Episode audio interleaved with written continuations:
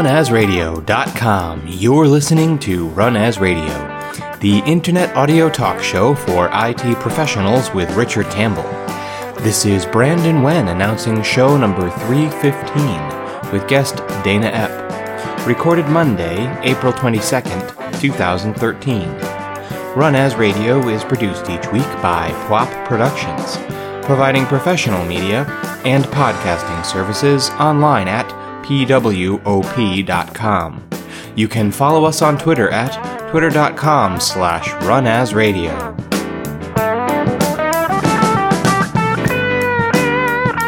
Thank you, Brandon, and thanks for listening to Run As Radio. This is Richard Campbell. I am your host, and I'm bringing back my, my regulars. Dana Epp is back, and geez, do I have to read this bio again? He's a security guy.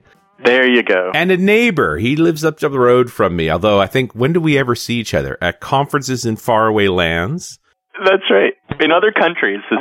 Although, actually, there was an MVP gathering in Vancouver the other day that we were both at, which was amazing. And yet we couldn't actually talk because we were on other ends of the table. We're so busy. You're exactly right. I think I just waved to you, and then we ended up at the other ends of the table. So there you go. How are you, my friend? I'm doing well. How about yourself? How's life treating you these days? Um, no rest of the wicked for me. I'm lots of podcasts and lots of conferences and lots of content planning. Like that's just my job. Although I'm I'm doing some interesting stuff around Run As Radio these days. Actually, they before this show is published, I'm pretty sure I'm going to be down at Pacific IT Pros at their one day conference. Uh, in San Francisco, and we're going to do a women in technology panel as a run as radio episode. I hope you know, nice. barring nothing going wrong. It's not something I normally do. We, it's the sort of stuff we usually do on .NET Rocks, but I got an interesting group of IT folks. I'm now much more focused on DevOps than, uh, than web scaling now that Strange Loop is out of my life. And so, yep. uh, yeah, different topics for me to present on and opportunities to get some interesting shows. Hopefully the folks will like it. Cool. I look forward to hearing it. Yeah, hither and yon. So, uh, last time we you were on, which was not that long ago, just a few weeks ago, we ended up going on about passwords till it became the whole show. Yeah. I'm pretty sure it was the pre-show rant and then it turned into the whole show. But that's we I had meant to talk to you about the new virtual machine technology that's available in Windows Azure now. In the context of is this a disaster relief strategy? What do you think? It can be, you know, you know, it's it's one of those things where the capabilities now uh, Microsoft's delivering an infrastructure as a platform that really actually makes sense, right? Mm-hmm. So, you know, they're looking at it from a service-oriented model using a lot of the experience that they've had for, you know, their other Microsoft Cloud services, so Office 365, the Windows Azure App Fabric, everything that's in there. There's been this unknown, and actually just recently became public as a final, it's now out of CTP, which was that whole Azure VM storage system. And so now when you think about strategies for on-premise and cloud, you can now actually consider uh, in some workloads. It's not going to work for everything. If you're sitting there with some kind of data set that's got, you know, uh, petabytes or terabytes of storage, this isn't stuff you're going to be wanting to have replicated and managed in, in Azure as, as easily. Yeah. But when you talk about workloads, right, that are on typical Windows servers and VMs, yeah, actually you can. There's actually some really cool capabilities.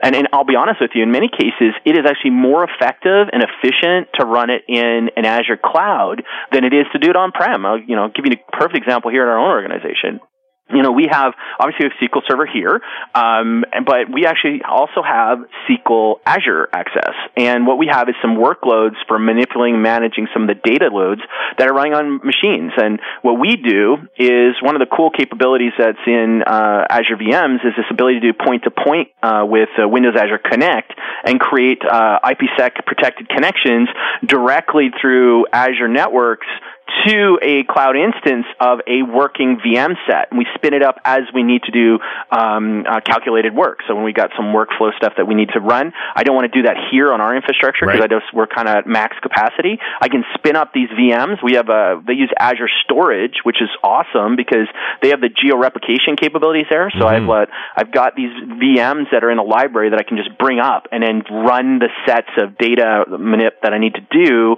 and then I can bring them down. So I'm only paying as I need them. Sure. Um, but it gives me the capability. If we went down tomorrow, I could get go to the coffee shop. I could spin up almost everything in these VMs and they have the geo um, uh, replication. So let's say, hey, the you know Western North America goes out. I still have some capabilities of bringing this stuff up really, really quickly. Well, that's still the fundamentals of the cloud too, right? Like the cloud's always had that capability.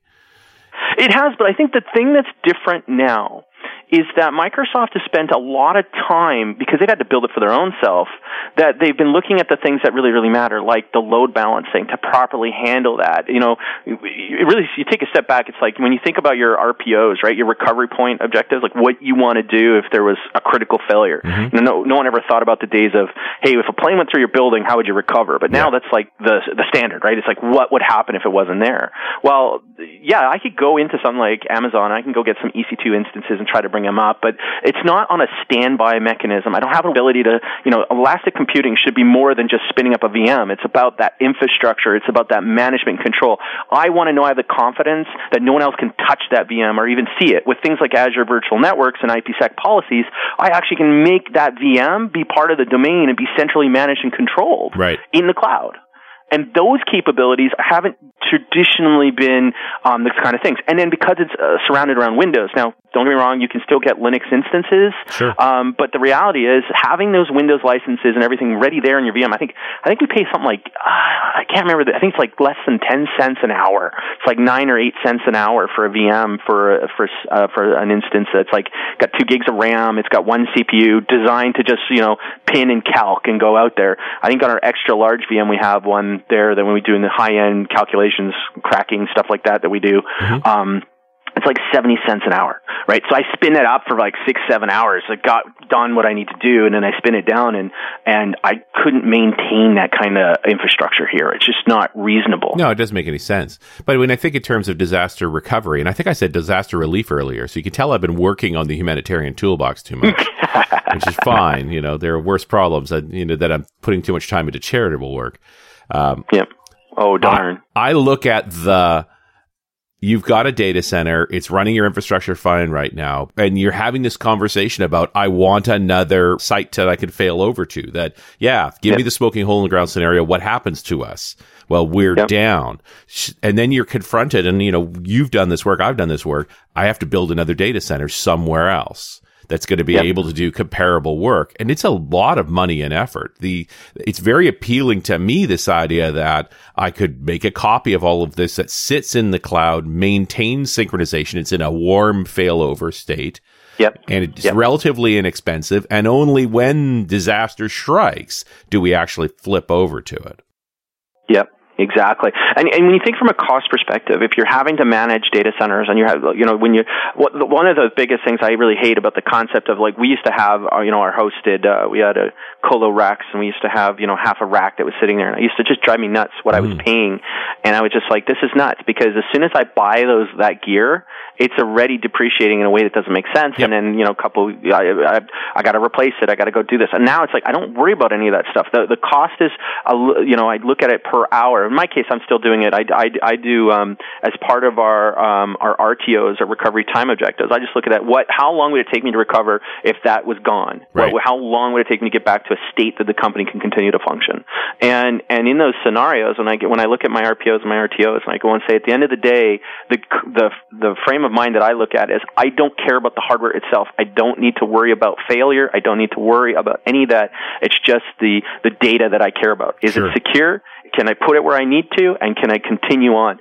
I, I will say there are things that I think Microsoft could have done better. I, I think the concept of having a hot swap, charge me for Azure storage, but don't, you know, but don't charge me for a VM that's not running. Right. Like, like the concepts that they have there, you actually have to completely disconnect it. But now, cool part is that it's all done in PowerShell. So we actually have some PowerShell scripts that completely provision the VM. So it's like we can actually have the VHD. So if we want to, not even a warm state, if we want to have a cold state, just have the image sitting in Azure storage. We pay for the storage, and then we just run a PowerShell script, and that will automatically provision the VM. It'll set it up into the Azure network the way we need to. Then I allow that to come in, gets back into the system, and now we've got that IPsec connection through Azure Connect, and now we've we've got access to that system. Mm-hmm. Um, and it's it's a good way of going about it. And, and what's nice is that wasn't there even five years ago. Like you know we've we, we've had EC2 instances, we've had space at Rackspace, but at the end of the day, we now got a real flexible environment. And the really cool part is things like Windows Server 2012 are there by native. I didn't have to worry about waiting for people to get access to licensing and, and get all that stuff in there. Yeah. And what's even cooler, you can spin up new stuff because Microsoft has a complete library of all these VMs um, that it's just like, oh, you want a Windows Server 2012 instance? Just click this from the library and go. And then it's immediately up.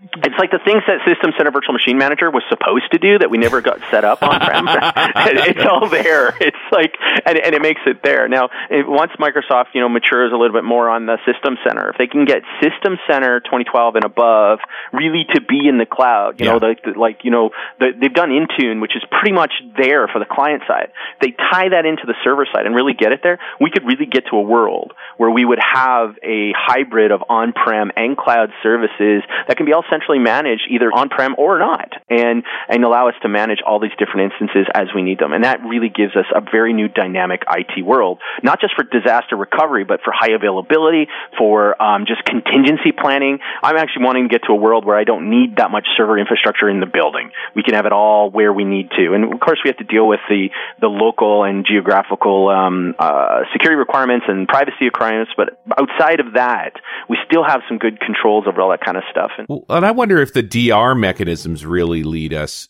It's like the opening the door to cloud isn't evil. You know, there's certainly organizations that are just afraid of it. But then when confronted with this massive expense, we can say, Hey, I found a way for us to pay for this month to month substantially less and it's in the cloud. And, you know, don't worry. It's, you know, we could, it, it's not part of our critical path right now. It's just a backup strategy. Like it, it feels to me like that's a way to get your foot in the door.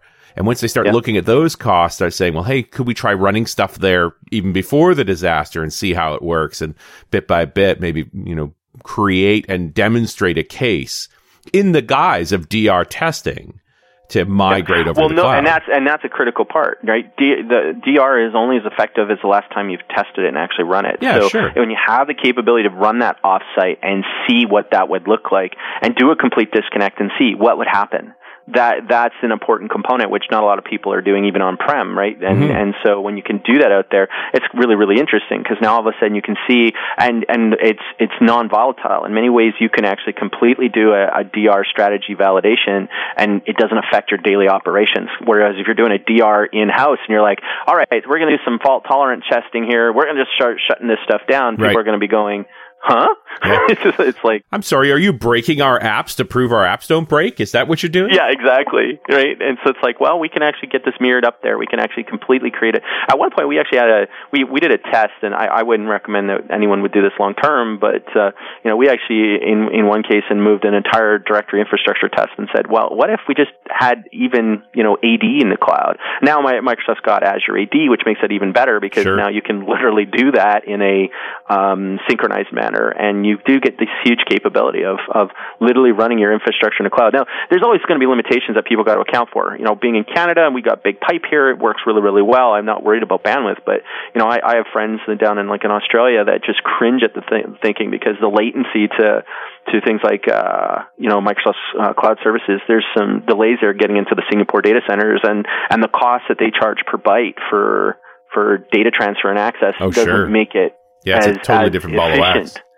It, it is, and and that's sometimes you got to even consider down even down in the U.S. I'm I know talking to some of our customers, it's like, um, you know, these guys are like, I've got fractional T1, or I've got an, I'm one guy's got a dual ISDN connection. I just cringe and go, oh, you poor sod. Yeah, no you know, kidding. but, uh, the- the world's changed, but there's in some cases uh, there are going to be plumbing, you know, things to think about that maybe it doesn't work so well, especially in a live scenario. If you're doing something like trying to manage. Um, a redundant environment in a, in, in a, in a warm uh, standby, you still need to be able to be able to do data sync and manage all that stuff. So in our case, you know, when we have our SQL, we actually are doing, you know, daily uh, um, uh, syncing between the data sets, and and that gives us the comfort that we're looking for. But you know, we that costs money, right? You're moving that data all the time. For sure. Um, Well, when I look at it from the perspective of, say, Azure virtual machines, I mean, Yeah. I think VHDs are just too big to be hauling around on a regular basis. But that's the, the great part about that, though, is that's what uh, Windows Azure Storage is about. Because it's a storage mechanism in the cloud. You keep the VHDs there, and then you're just replicating differences between Right. them. So then, then it's the data inside the VMs. You don't care about the server itself. It's not the infrastructure in there. That's why I was saying, like, if you've got a petabyte of data, yeah, that's not stuff you're going to be moving yeah, around. that's going to be a problem. It's going to be, and that's you, can't get around that. That's where you should just have highly available storage and have that in a way that makes sense to you.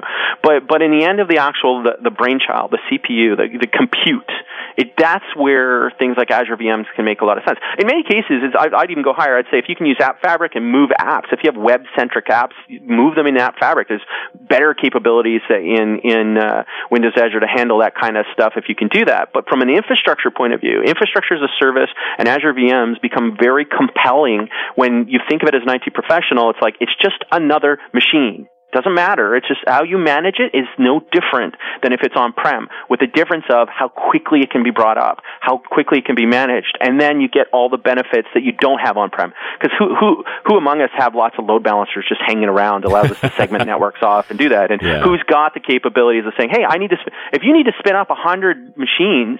You can do that in minutes. I, I can't do that here. I, my, I'm pretty capped on my, my capacity here. Sure. So I, we're not buying more servers. We're moving stuff to the cloud as it's appropriate. And in my my goal is actually get to a point where it's it's we've got everything that's speedy here that we need. So files we have our file storage here. We have our Active Directory here. But then we have uh, AD Azure AD that's mirroring some of the stuff and components that are on there. And we can have all the other sets in there. So if the building was to be disconnected completely, our remote staff could still get their work done through like Office 365 Right. through some of the data sets that are there. But then inside the organization, they still have those large files. Like we have a video studio in here, right, for some of the video stuff Sure. that we do. We're not going to store the terabytes and terabytes of raw footage in the cloud. No. It's just not reasonable or expected. pipes just aren't fast enough. And I also appreciate the idea that, I, you know, the issue I've run into with local uh, hosting now is not that they're out of rack space; they're out of power. Yeah. and they're out of cooling. Yeah. I've got I've, Yeah. I've been in some data centers now. Whole racks are empty because they just have no. They cannot get any more electricity in. They, the density of computing has gotten so high that what you used to fill racks and racks and racks is filling up 142 or 148 U rack now, and they just can't feed enough Yep. power into the building to to do any more. And data centers are typically, you know, expected to be in geographically, it's in a space. You don't usually find that's like I have a data center in this part of the country and this in another country. And it's one of the capabilities I really love about what Microsoft's done here is that you can pick, you know, where you want to put that data set, and so and where you want those VMs. So now you get that geo replication in Azure Storage, and you can say I want to put, and you can have multiple storage accounts. So like I have as a ultimate backup, I'm, uh, one of the tests that we do for our source control and all that stuff is that we actually have a set of VMs that are literally in the UK, in the UK data centers um, as a secondary backup in Azure Storage. And the purpose and value there is let's assume that North America is completely disconnected, and we need a purpose, a reason to build, and we can't do it here. Can we still recover? Right. Yep, we can. We got an we got an Azure Storage account that's sitting up there. We have a backup to it there, and it gives us a capability that if tomorrow we had a necessity where a customer said we need a new build, and for some reason our infrastructure is toast in North America, past the fact that there's probably in that kind of world there's probably bigger environmental concerns I have. Like if all of the infrastructure is down, I'm probably not going to be thinking about my company at that time. Yeah. I'm probably thinking about my life. Yeah, there is a scenario where it's like this is just not that important anymore. Yeah, but the point that I got on there is that let's assume for a second, let's not think something is as critical as that. Let's say worst case scenario, Microsoft has a critical North America failure in their data centers. Right. I still have the capability to get to what I need to from an Azure storage point of view, and I can spin up new VMs. So if I need to, I can spin up, get to the set we need to, uh, get our environments running where we need it, and then and continue on.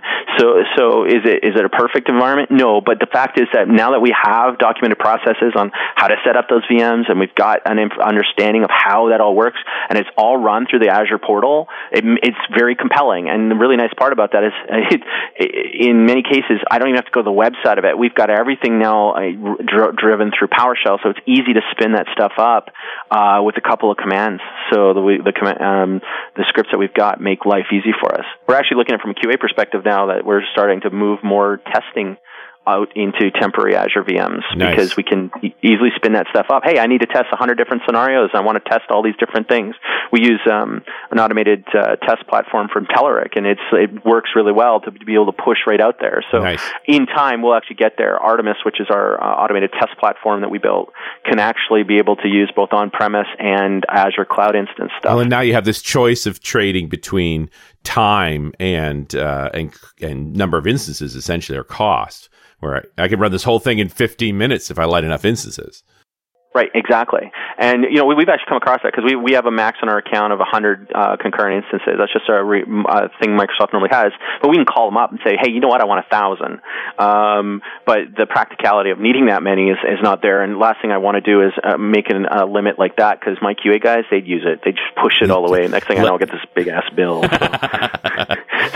so but, but it's there and that's what i love is that we're not limited now about our it capabilities in the organization. Right. we, we're only limited by what our needs are and of course cost right? There, there are costs associated with that but they're not terrible. Like i said i i think we pay like nine cents an hour for a uh, for a VM, and you know you consider in our case, so when we were doing some redundancy testing in Azure, we, literally just spun up two instances of Windows Server 2012. We used the, the rate built into it. You can have what's called availability sets, and you can actually put multiple VMs into the availability set, and then all of a sudden we had full load balancing capabilities, and we had basically with SQL uh, Azure with the clustering capabilities there we had a full network load balanced uh, web instances of some of our software in less than an hour. And what was really, really powerful about that is that was a highly available, redundant, fault tolerant environment that I could not build here as quickly with just, just the network path of that and uh, configuration and the fact of having to go find new load balancers, do everything.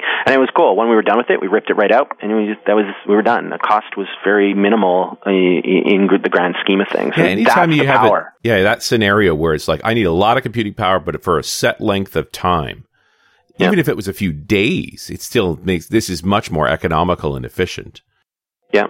So you think of a scenario that you know your your office has a critical uh, down a fire or something in in the server room, and you have the capabilities of spinning it up. So you run it there for a week or two weeks while you get new infrastructure, Yeah. get everything back, and then you bring it back. That's a perfect example of where infrastructure as a service makes a lot of sense. Although in many cases, I think what you'll find is uh, it dep- you, you combine it with whatever your uh, backup strategy may already be. Some people will have on-prem. Like for us, we actually use an external provider um, uh, called eVault that does a lot of our you know our system state and our data set on there. So at the end of the day, if I had worst case scenario, let's say everything failed, everything went wrong, I can go and easily spin up a new Windows server in Azure, put the eVault recovery on there, and recover back to that bare bare metal in no time at all. And they've got big pipe. Microsoft has big pipe, way faster than I have here.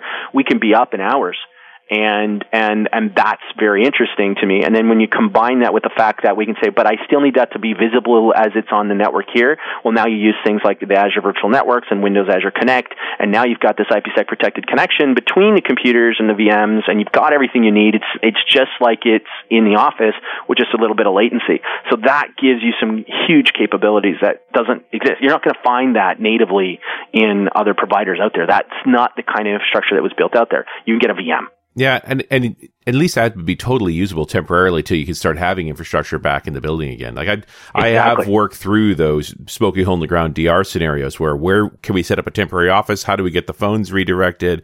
The idea of being able to you know get an internet connection to that building and stand some basic infrastructure up in the cloud. To me, the big milestone was can we make the next payroll period?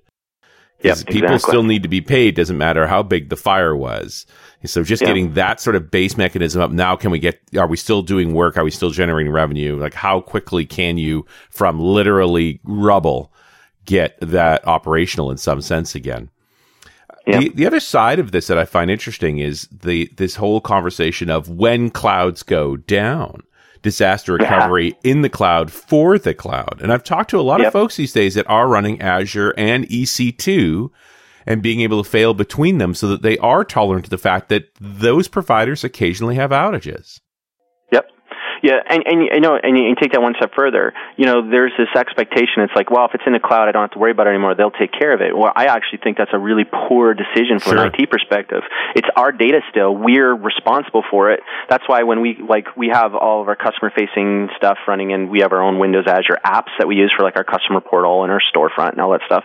And although that's in SQL Azure, we still have a complete replication. It comes back to our SQL Server on premise. It's an obligation we have to assume tomorrow that Microsoft's not there. It's not that they won't be, but it, what capacity? It's not like there there hasn't been failures in the past, and and it's not that's not a Microsoft problem. Like Amazon's had problems too, right? Sure. And we've seen Rackspace. They all do, and it's just the practicality of you can't account for everything. Um, so yeah, it makes a lot of sense. That's kind of interesting. We're just building up some new cloud services that I can't quite talk about right now, but mm-hmm. but what's interesting is that we actually have things like uh, uh, failover uh, DNS and lookups and everything running in multiple different providers with the expectation of if things go wrong, it's usually going to be in those weird places like that. You know, yeah. it's it's going to be the scenarios that you can't route to the right place because something kind of goes wrong.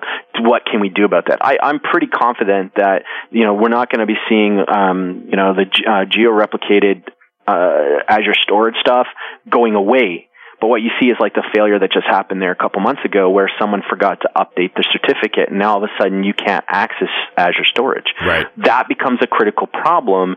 And, and that's a, you know, it's a simple example. And what's funny is everyone's like, oh my God, how can Microsoft have that? It's like, well, guys, three years ago, Azure, um, uh, Amazon had the same problem. No one seems to remember that one. Yeah. Uh, you know, it happens. And so in the end, it's like, yeah, you, it's good and smart to consider having that. I, I mean, it's interesting. I think it's, uh, you know, don't quote me on this one, so I could be totally off basis, but I heard a rumor at one point that iCloud itself, uh, Apple actually was running that with its primary in uh, Azure with, with a failback to EC2. So it's like even their own cloud storage and how they're managing all that stuff is actually redundant across cloud providers for that specific reason. Sure, yeah, and and it, it was a story back a couple years ago about that Apple's iCloud was running both on Microsoft and Amazon. So yeah, I don't know yeah. where and it is it today. Sense. It does make it makes absolute sense, and I totally appreciate this idea that just because you're using cloud doesn't mean you you abrogate your own responsibilities for uptime. That's right. And just because you yeah. have someone new to blame that's bigger than you. Uh, although, admittedly, their uptime is better than virtually every other company's uptime that I've ever worked with. And I've worked with some good ones. And the reality is we all, if we got five nines out of a month, it was a party. You Yeah. know, real life isn't five nines. The internet is not five nines. So, you know, what are we talking about? it's their job. You know, one of the things I see, especially when I go in tour and I'm talking at a lot of these conferences, is that, especially in the SMB space, I, I, I hear it very regularly that IT professionals have this uh, the ones that are anti-cloud, and and they may have their own reasons about it, but what they normally come down to is it's that I can manage the infrastructure better than they can, and Right. I just inside my head I just laugh. I Yeah. go, you know, I, I get you could be one of the most amazing IT pros out there, but you just can't afford what five nines cost. Yeah. You just can't in the infrastructure you're trying to do, and you don't have the expertise in all the way. Like you look at Microsoft as an example. You know, they hold multiple certificates and attestations for uh, security and compliance on, on on their infrastructure, and and they actually spend the time to make sure that they meet those those requirements. If I think about cloud security as an infrastructure point of view, I have way more expectations and a better capability of control uh, in in in the cloud service than I even have on prem because Sure. on on prem like well you know I uh, you know my office is you know we've got all the security cameras and we have the locked doors and we have the bars and the right windows and all that stuff but in the end a truck's going to be able to drive through here and, Yep. and and get through if they need to right that's not the same way if you've ever looked at how the um, these data centers are, are being protected and the the physical controls and the uh, an, an anonymity that they provided in the system so that you, you know you can't just easily know where to go to get something Yeah. it's like it, that- that really matters it's very important and in their built-in infrastructure when you look at it if you actually there's some really good documentation Microsoft provides on how they make sure and maintain the redundancy and the capabilities like you're never going to have two VMs in the same rack in Right. the same box. They're going to be in different ones. It, it may not be that they're going to have two different VMs in different data centers across the country, but they'll actually have it in a way that a single point of failure isn't going to exist in that areas, and that helps to make it better. And that's just stuff. That's their job. That's what they do. And at least Microsoft can put their money where their mouth is. They actually have SLAs with you know, when they've had failures, they've contacted us and they've said, we're giving you some money back. You right. know, we're not, th- these are the things that happen and they provide the root cause analysis that uh, gives me confidence that as they continue to get better at this and they grow and mature, that they're always considering what needs to be done, and they have a responsibility to do that. Right? This is it's it's it's an infrastructure that they have to count on if they truly want to be in the cloud, as mm. they as they always chant. We get back to the same old idea here that most of the time our business isn't actually running infrastructure. We do something else. You know, you're selling widgets for a living, whatever that may be. We happen to need infrastructure to be successful at it. We recognize that infrastructure is a competitive advantage. But these cloud providers, and I have no problem with Azure, I have no problem with EC2, both, this is their whole job. Like the, all they are is uptime, reliability, scalability. Like it's not, it makes sense. They have the right mission for what we want. It's a mission we shouldn't have because we actually have a different set of goals. Yep, exactly. And what I love about it is that they're constantly improving, right? So at the end of the day, if it's if it's talking about their their you know what is their uh, power um, uh, PUE uh, calculations, or they're talking about you know what they're doing to manage those uh, adding new data centers or, or new. I, I love in the case of the Azure, they have these big semi trucks. They just literally just bring these boxes and slam them right in there. Yeah. And uh, I look at that and go, so that's pretty cool to have a modular design that can uh, give you such huge capacity as required.